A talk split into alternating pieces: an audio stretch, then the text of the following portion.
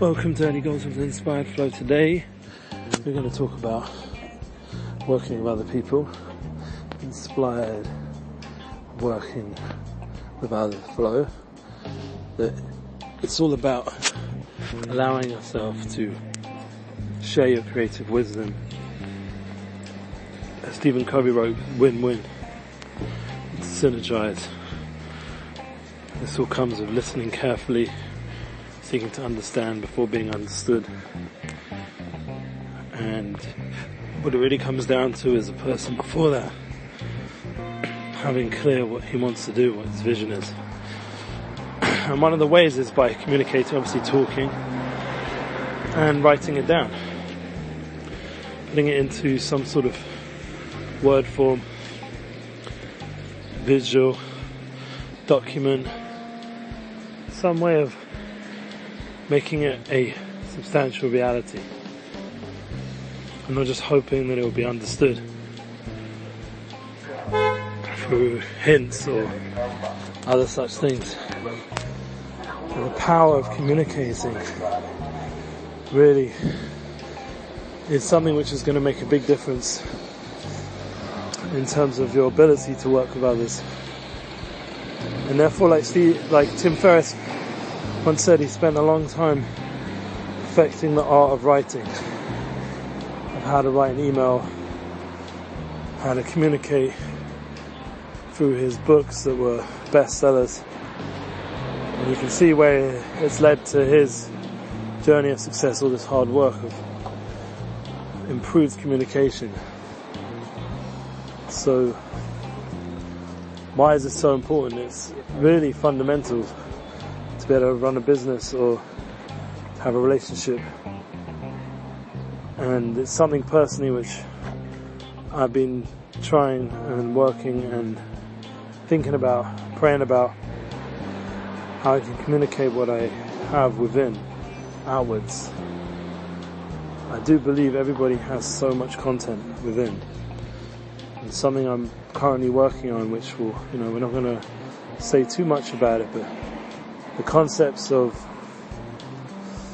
unity and, and consulting and helping others, servicing others, it needs a lot of refinement and a lot of investment in my part and with other people I'm choosing to work with and they're choosing to work with me to develop a very clear, as you say, uh, you know, teaching and and, um, and lessons, curriculum, a, a work form, a work process of how this can be done. And since it's something which is coming from within, like this is always the, you know, the, the big challenge that in the past you work for someone or you, you say, when I was in yeshiva or different programs or school education, you just have to learn the information and, and give it back over. Um, you have to push your mind to understand the material more and more. But to come up with a whole new approach to how to do business. Obviously, everything has some sort of halakhic, some sort of guideline based on your value system and the precedents that exist around you. There is a certain room for creativity, for thinking out the box, thinking in ways that never been thought about, to try and define yourself in a unique, individual way, a, a branding that nobody ever did, and it comes straight from your inner understandings and wisdom. And this can be a big effect on your ability to stand out and have have clients and empower those clients in a unique way that wasn't thought of before. Say, for example, with human resources, who really bring out the human side of it to create much more forums for communication, to allow feedback on a constant basis throughout a company, to give the human resources some accountability and and to not um, give them a feeling of power, but rather how they can empower, help others, service others, to create a business of service rather than of servitude, serve, making other people service you.